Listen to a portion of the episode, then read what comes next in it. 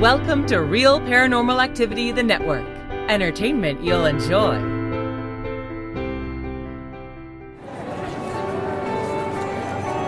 You are listening to an RPA production, where people gather.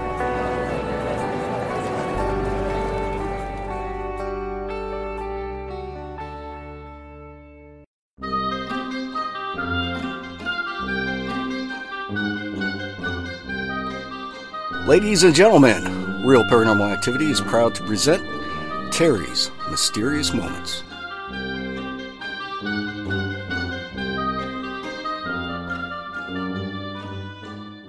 Welcome to Terry's Mysterious Moments, Season 3.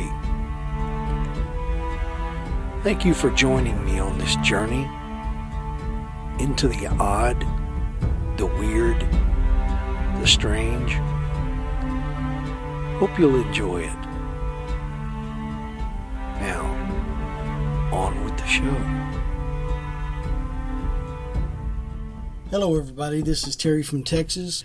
I want to tell you that this is an interesting show tonight because it deals with a Christmas story, not a Thanksgiving story. And it's not spooky, but it's just unusual. It is, in my opinion, a mysterious story. So let's go with it from there, okay?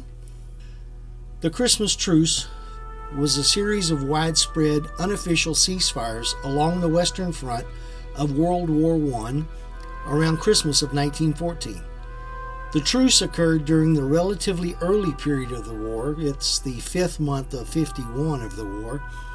Hostilities had lulled as leadership on both sides reconsidered their strategies following the stalemate of the Race to the Sea and the indecisive result of the First Battle of Ypres.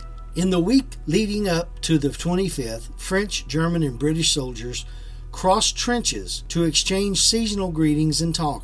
In some areas, men from both sides ventured into no man's land on Christmas Eve and Christmas Day to mingle and exchange food and souvenirs. There were joint burial ceremonies and prisoner swaps, while several meetings ended in carol singing. Men played games of football with one another, and they created one of the most memorable images of the truce doing so. Fighting continued in some sectors, while in others, the sides settled on little more than arrangements to recover bodies. The following year, a few units arranged ceasefires, but the truces were not nearly as widespread as in 1914. And the reason for this was, in part, due to strongly worded orders from the high commands of both sides prohibiting truces. You don't do that.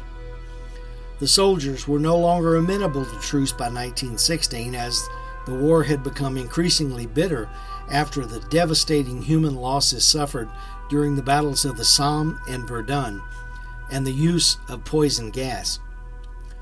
The truces were not unique to the Christmas period and reflected a mood of live and let live, where infantry close together would stop overtly aggressive behavior and often engage in small-scale fraternization, engaging in conversation or bartering for cigarettes. In some sectors, there were occasional ceasefires to allow soldiers to go between the lines and recover wounded or dead comrades. In others, there was a tacit agreement not to shoot while men rested, exercised, or worked in view of the enemy. The Christmas truces were particularly significant due to the number of men involved and the level of their participation. Even in very peaceful sectors, dozens of men openly congregating in daylight was remarkable, and are often seen as a symbolic moment of peace and humanity amidst one of the most violent events in human history. During the first 8 months of the war, the German attack through Belgium and into France had been repelled outside Paris by French and British troops at the Battle of the Marne in early September of 1914. The Germans fell back to the Aisne Valley, where they prepared defensive positions. In the subsequent Battle of the Aisne, the Allied forces were unable to push through the German line, and the fighting quickly degenerated into a stalemate. Neither side was willing to give ground, and both started to develop fortified systems of trenches. To the north, on the right of the German army, There had been no defined front line, and both sides quickly began to try to use this gap to outflank one another. In the ensuing race to the sea, the two sides repeatedly clashed, each other trying to push forward and threaten the end of the other's line. After several months of fighting, during which the British forces were withdrawn from the Aisne and sent north into Flanders, the northern flank had developed into a similar stalemate. By November, there was a continuous front line running from the North Sea to the Swiss frontier, occupied on both sides by armies in prepared defensive positions. In the lead-up to Christmas of 1914, there were several peace initiatives, including The Open Christmas Letter, which was a public message for peace addressed to the women of Germany and Austria, and signed by a group of 101 British women suffragettes at the end of 1914, as the first Christmas of World War I approached. Pope Benedict XV, on December 7th of 1914, had begged for an official truce between the warring governments. He asked that the guns may fall silent at least upon the night the angels sing. This attempt was officially rebuffed. Fraternization, which is peaceful and sometimes friendly interactions between opposing forces, was a regular feature in quiet frontline sectors of the Western Front. In some areas, it manifested as passive inactivity, where both sides would refrain from overtly aggressive or threatening behavior, while in other cases it extended to regular conversation or even visits from one trench to another. Truces between British and German units can be dated to early November 1914, around the time opposing armies had begun static trench warfare. At this time, both sides' rations were brought up to the front line after dusk, and soldiers on both sides noted a period of peace while they collected their food. By the 1st of December, a British soldier could record a friendly visit from a German sergeant one morning to see how they were getting on. Relations between French and German units were generally more tense, but the same phenomenon began to emerge. In early December, a German surgeon recorded a regular half-hourly truce each evening to recover dead soldiers for burial, during which French and German soldiers exchanged newspapers. This behavior was often challenged by junior and senior officers. The young Charles de Gaulle wrote on December 7th of the lamentable desire of French infantrymen to leave the enemy in peace, while the commander of 10th Army, Victor Durbel, wrote of the unfortunate consequences when men become familiar with their neighbors opposite. Other truces could be enforced on both sides by weather conditions, especially when trench lines flooded in low-lying areas, though these often lasted after the weather had cleared. On the Eastern Front, Fritz Kreisler reported incidents of spontaneous truces and fraternization between the Austro-Hungarians and Russians in the first few weeks of the war. The proximity of trench lines made it easy for soldiers to shout greetings to each other, and this may have been the most common method of arranging informal truces during 1914. Men would frequently exchange news or greetings, helped by a common language. You see, many soldiers on the German side had lived in England, particularly London, and were familiar with the language and the culture. Several British soldiers recorded instances of Germans asking about news from the football leagues, while other conversations could be as banal as discussions of the weather, or as plaintive as messages for a sweetheart. One unusual phenomenon that grew in intensity was music. In peaceful sectors, it was not uncommon for units to sing in the evenings, sometimes deliberately with an eye towards entertaining or gently taunting their opposite numbers. This shaded gently into more festive activity. In early December, Sir Edward Hulse of the Scots Guards wrote that he was planning to organize a concert party for Christmas Day, which would give the enemy every conceivable form of song and harmony, in response to frequent choruses of Deutschland über alles. Roughly 100,000 British and German troops were involved in the unofficial cessations of hostility along the Western Front. The first truce started on Christmas Eve 1914, when German troops decorated the area around their trenches in the region of Ypres, Belgium, and particularly in St. Ivan, where Captain Bruce Bairnsfather described the truce. The Germans placed candles on their trenches and on Christmas trees, then continued the celebration by singing Christmas carols. The British responded by singing carols of their own. The two sides continued by shouting Christmas greetings to each other. Soon thereafter, there were excursions across no man's land, where small gifts were exchanged, such as food, tobacco, and alcohol, and souvenirs such as buttons and hats. The artillery in the region fell silent. The truce also allowed a breathing spell where recently killed soldiers could be brought back behind their lines by burial parties. Joint services were held. In many sectors, the truce lasted through Christmas night, and in some sectors it continued until New Year's Day. On Christmas Day, Brigadier General Walter Congreve, then commanding the 18th Infantry Brigade, stationed near Neuve Chapelle, wrote a letter recalling the Germans initiated by calling a truce for the day. One of his brigade's men bravely lifted his head above the parapet, and others from both sides walked onto no man's land. Officers and men shook hands and exchanged cigarettes and cigars. One of his captains smoked a cigar with the best shot in the German army, the latter no more than 18 years old. Congreve admitted he was reluctant to personally witness the scene of the truce for fear he would be a prime target of German snipers. Bruce Bairnsfather, who served throughout the war, wrote, "I wouldn't have missed that unique and weird Christmas day for anything.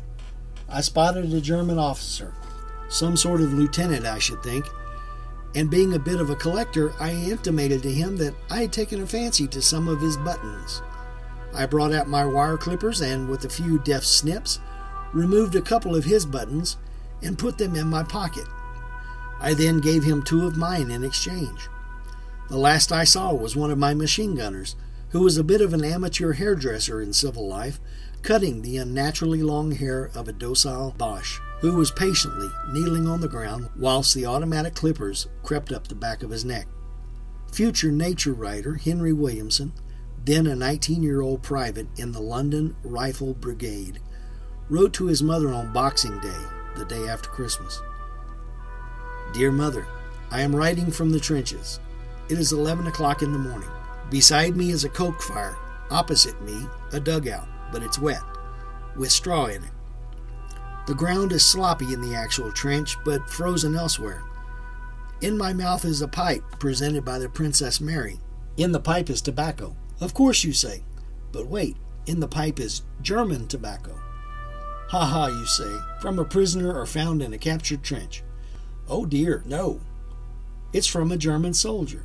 Yes, a live German soldier from his own trench. Yesterday, the British and Germans met and shook hands in the ground between the trenches and exchanged souvenirs. Yes, all day Christmas Day, and as I write." Marvelous, isn't it? Captain Sir Edward Hulse reported how the first interpreter he met from the German lines was from Suffolk, England, where he had left his girlfriend and a 3.5 horsepower motorcycle. Hulse described a sing-song which ended up with Auld Lang Syne, which we all, English, Scots, Irish, Prussians, Württembergers, etc. joined in. It was absolutely astounding, and if I had seen it on a cinematograph film, I should have sworn that it was faked. Captain Robert Patrick Miles, King's Shropshire Light Infantry, who was attached to the Royal Irish Rifles, recalled in an edited letter that was published in both the Daily Mail and the Wellington Journal and Shrewsbury News in January of 1915, following his death in action on December 30th of 1914. Friday, Christmas Day. "We are having the most extraordinary Christmas Day imaginable. A sort of unarranged and quite unauthorized but perfectly understandable and scrupulously observed truce exists between us and our friends in front. The funny thing is, it only seems to exist in this part of the battle line. On our right and left, we can all hear them firing away as cheerfully as ever. The thing started last night, a bitter cold night, with white frost, soon after dusk, when the Germans started shouting, 'Merry Christmas, Englishmen,' to us. Of course, our fellows shouted back, and presently, large numbers of both sides had left their trenches, unarmed, and met in the debatable, shot-riddled, no-man's land between the lines. Here the agreement, all on their own, came to be made that we should not fire at each other until after midnight tonight. The men were all fraternizing in the middle. We naturally did not let them too close to our lines, and swapped cigarettes and lies in the utmost good fellowship. Not a shot was fired all night. Of the Germans, he wrote, they are distinctly bored with the war. In fact, one of them wanted to know what on earth we were doing here fighting them. The truce in that sector continued into Boxing Day. He commented about the Germans. The beggars simply disregard all our warnings to get down from off their parapet. So things are at a deadlock. We can't shoot them in cold blood. I cannot see how we can get them to return to business. On Christmas Eve and Christmas Day, Alfred Anderson's unit of the 1st of the 5th Battalion of the Black Watch was billeted in a farmhouse away from the front line. In a later interview in 2003, Anderson, who was the last known surviving Scottish veteran of the war, vividly recalled Christmas Day and said, I remember the silence, the eerie sound of silence. Only the guards were on duty. We all went outside the farm buildings and just stood listening. And of course, we were thinking of people back home. All I'd heard for 2 months in the trenches was the hissing, cracking, and whining of bullets in flight, machine gun fire, and distant German voices. But there was a dead silence that morning, right across the land as far as you could see. We shouted to no one in particular, Merry Christmas, even though nobody felt very merry. The silence ended early in the afternoon and the killing started again. It was a short peace and a terrible war. Nor were the observations confined to the British. German Lieutenant Johannes Niemann wrote, grabbed my binoculars and, looking cautiously over the parapet, saw the incredible sight of our soldiers exchanging cigarettes, schnapps, and chocolate with the enemy. Sir Horace Smith Dorrien, commander of the British Second Corps, issued orders forbidding friendly communication with the opposing German troops. A young corporal of the 16th Bavarian Reserve Infantry, whose name was Adolf Hitler, was also an opponent of the truce. Go figure, right? In the Comins sector of the front, there was an early fraternization between German and French soldiers in December of 14, during a short truce, and there are at least 2 other testimonials from French soldiers of similar behaviors in sectors where German and French companies opposed each other. Gervais Morillon wrote to his parents. The Boche waved a white flag and shouted, Comrades! Comrades! Rendezvous! When we didn't move, they came towards us unarmed, led by an officer. Although we were not clean, they are disgustingly filthy. I'm telling you this, but don't speak of it to anyone. We must not mention it even to other soldiers. Gustave Berthier wrote, On Christmas Day, the Boche made a sign showing they wished to speak to us. They said they didn't want to shoot.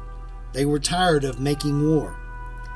They were married, like me. They didn't have any differences with the French, but with the English. In sections of the front where German and Belgian troops faced each other in December, there was at least one instance when a truce was achieved at the request of Belgian soldiers who wished to send letters back to their families over the German-occupied parts of their own country. Richard Schirmann, who was in a German regiment holding a position on the Bernhardstein, one of the mountains of the Vosges, wrote an account of events in December of 1915. When the Christmas bells sounded in the villages of the Vosges, behind the lines, something fantastically unmilitary occurred. German and French troops spontaneously made peace and ceased hostilities. They visited each other through disused trench tunnels and exchanged wine, cognac, and cigarettes for Westphalian black bread, biscuits, and ham. This suited them so well that they remained good friends, even after Christmas was over. He was separated from the French troops by a narrow no-man's land and described the landscape as strewn with shattered trees, the ground plowed up by shell fire, a wilderness of earth, tree roots, and tattered uniforms. Military discipline was soon restored, but Schirmann pondered over the incident and whether thoughtful young people of all countries could be provided with suitable meeting places where they could get to know each other. He went on to found the German Youth Hostel Association in 1919.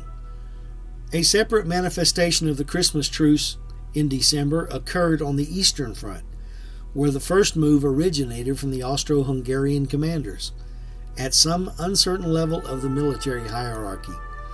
The Russians responded positively, and the soldiers eventually met in no man's land. After Christmas of 1914, sporadic attempts were made at seasonal truces. A German unit attempted to leave their trenches under a flag of truce on Easter Sunday, 1915, but were warned off by the British opposite them. And later in the year, in November, a Saxon unit briefly fraternized with a Liverpool battalion. In December of 1915, there were explicit orders by the Allied commanders to forestall any repeat of the Christmas truce. Individual units were encouraged to mount raids and harass the enemy, whilst communicating with the enemy was discouraged by artillery barrages along the front line throughout the day. The prohibition was not completely effective, however, and a small number of brief truces occurred. An eyewitness account of one truce by Llewellyn Wynne Griffith recorded that after a night of exchanging carols, dawn on Christmas Day saw a rush of men from both sides and a feverish exchange of souvenirs, before the men were quickly called back by their officers with offers to hold a ceasefire for the day and possibly to play a football match. It came to nothing, as the brigade commander threatened repercussions for the lack of discipline and insisted on a resumption of firing in the afternoon. Nevertheless, another member of Griffith's battalion, a Bertie Fieldstead, later recalled that one man had produced a football, resulting in a free-for-all. There could have been 50 on each side before they were ordered back. Another unnamed participant reported in a letter home, "The Germans seemed to be awfully nice chaps," and said they were awfully sick of the war. In the evening, according to Robert Keating, another eyewitness, the Germans were sending up starlights and singing. They stopped, so we cheered them, and we began singing "Land of Hope and Glory" and "Men of Harlech," etc., etc. We stopped and they cheered us, so we went on till the early hours of the morning. In an adjacent sector, a short truce to bury the dead between the lines led to official repercussions.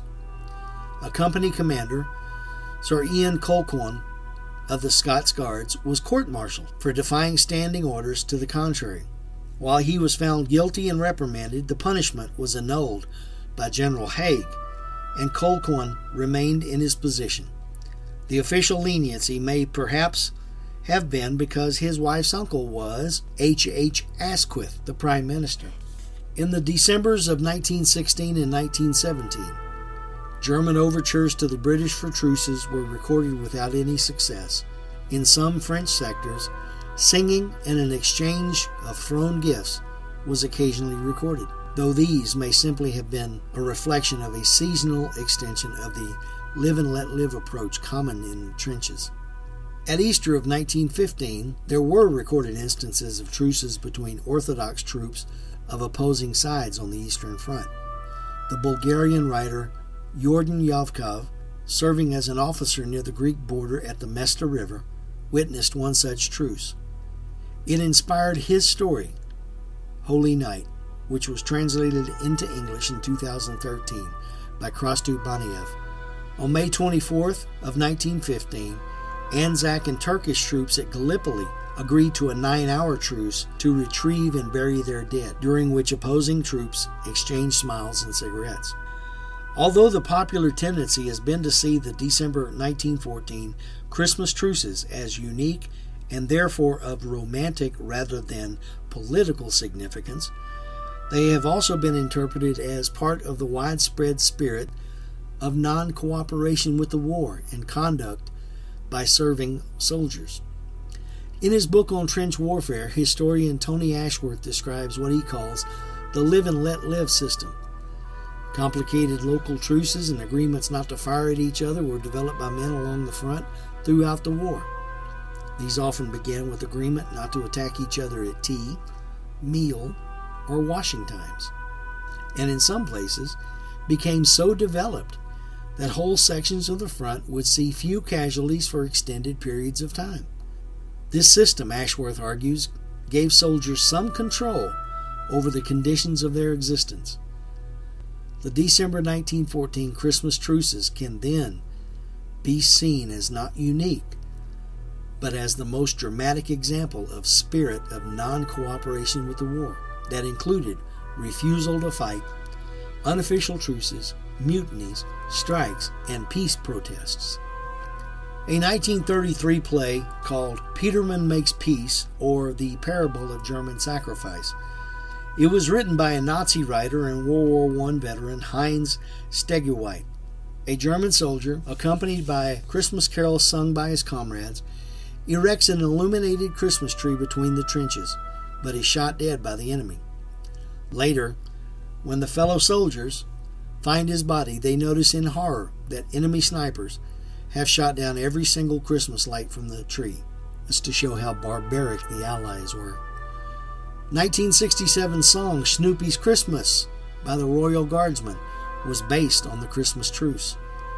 In this song, the Red Baron, Germany's ace pilot and war hero, initiates a truce with the fictitious Snoopy of the song. John McCutcheon's 1984 song, Christmas in the Trenches, tells the story of the 1914 truce through the eyes of a fictional soldier.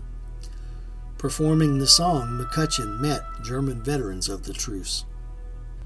In the final episode of the BBC television series Blackadder Goes Forth, it references the truce with the main character Edmund Blackadder having played in a football match.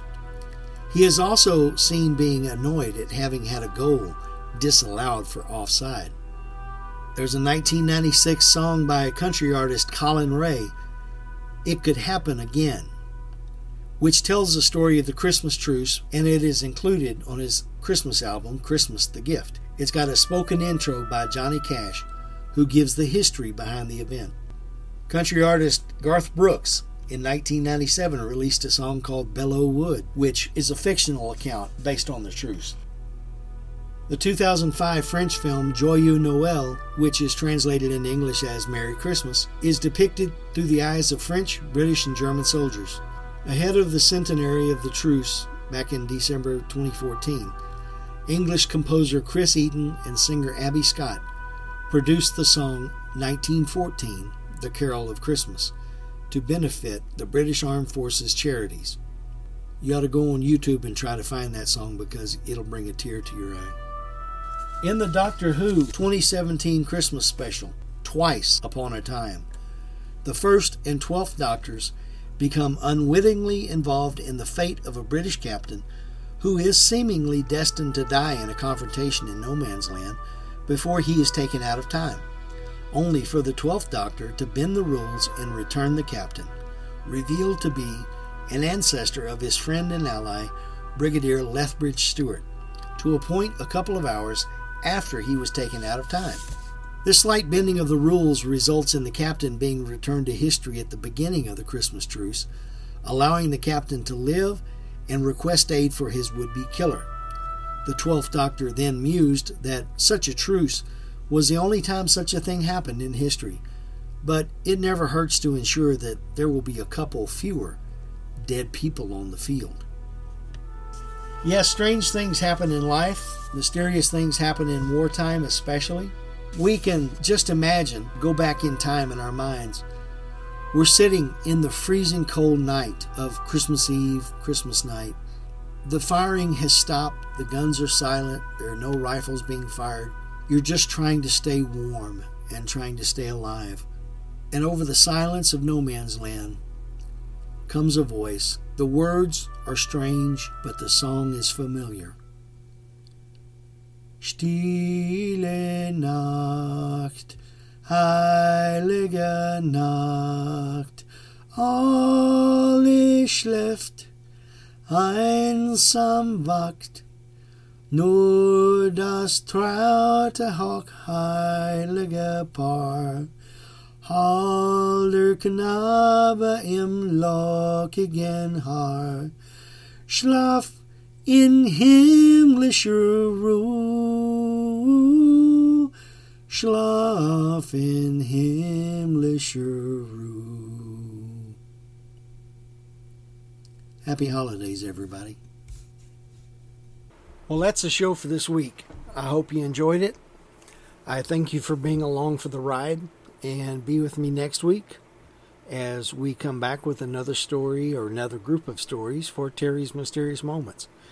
I want to remind you that on Mondays, Aaron Hunter brings you Real Paranormal Activity, the podcast, which is listener stories that Aaron tells, mostly ghost stories. And on Tuesdays, we have Aaron Frail with Aaron's Horror Show, where he reviews horror movies, different books, things that he's written. And on Wednesdays, it's me, Terry's Mysterious Moments, with me, Terry from Texas, where we cover just about anything you can think of. And on alternating Thursdays, or every other Thursday, however you want to look at that, we have Patrick Sean Jones with The Sandman Lullaby. We also have video productions on the first Friday of the month from Full Dark Productions, from The Witching Hour, and from Unexplained Cases. Also remember that you can go to your app store, whether you have an Apple or an Android. You can go to your app store, look for the RPA app. It's a black square with a blue eye right in the middle of it. You can't miss it. And you can download that app, install it into the device you listen to the programs on, and that way you will not have to go looking for the programs. They'll be right there. Do that. It'll be a lot easier for you to get to the stories. That's about it. I hope everybody has a good week. And happy Thanksgiving, everybody. Thanks for being here. Bye-bye.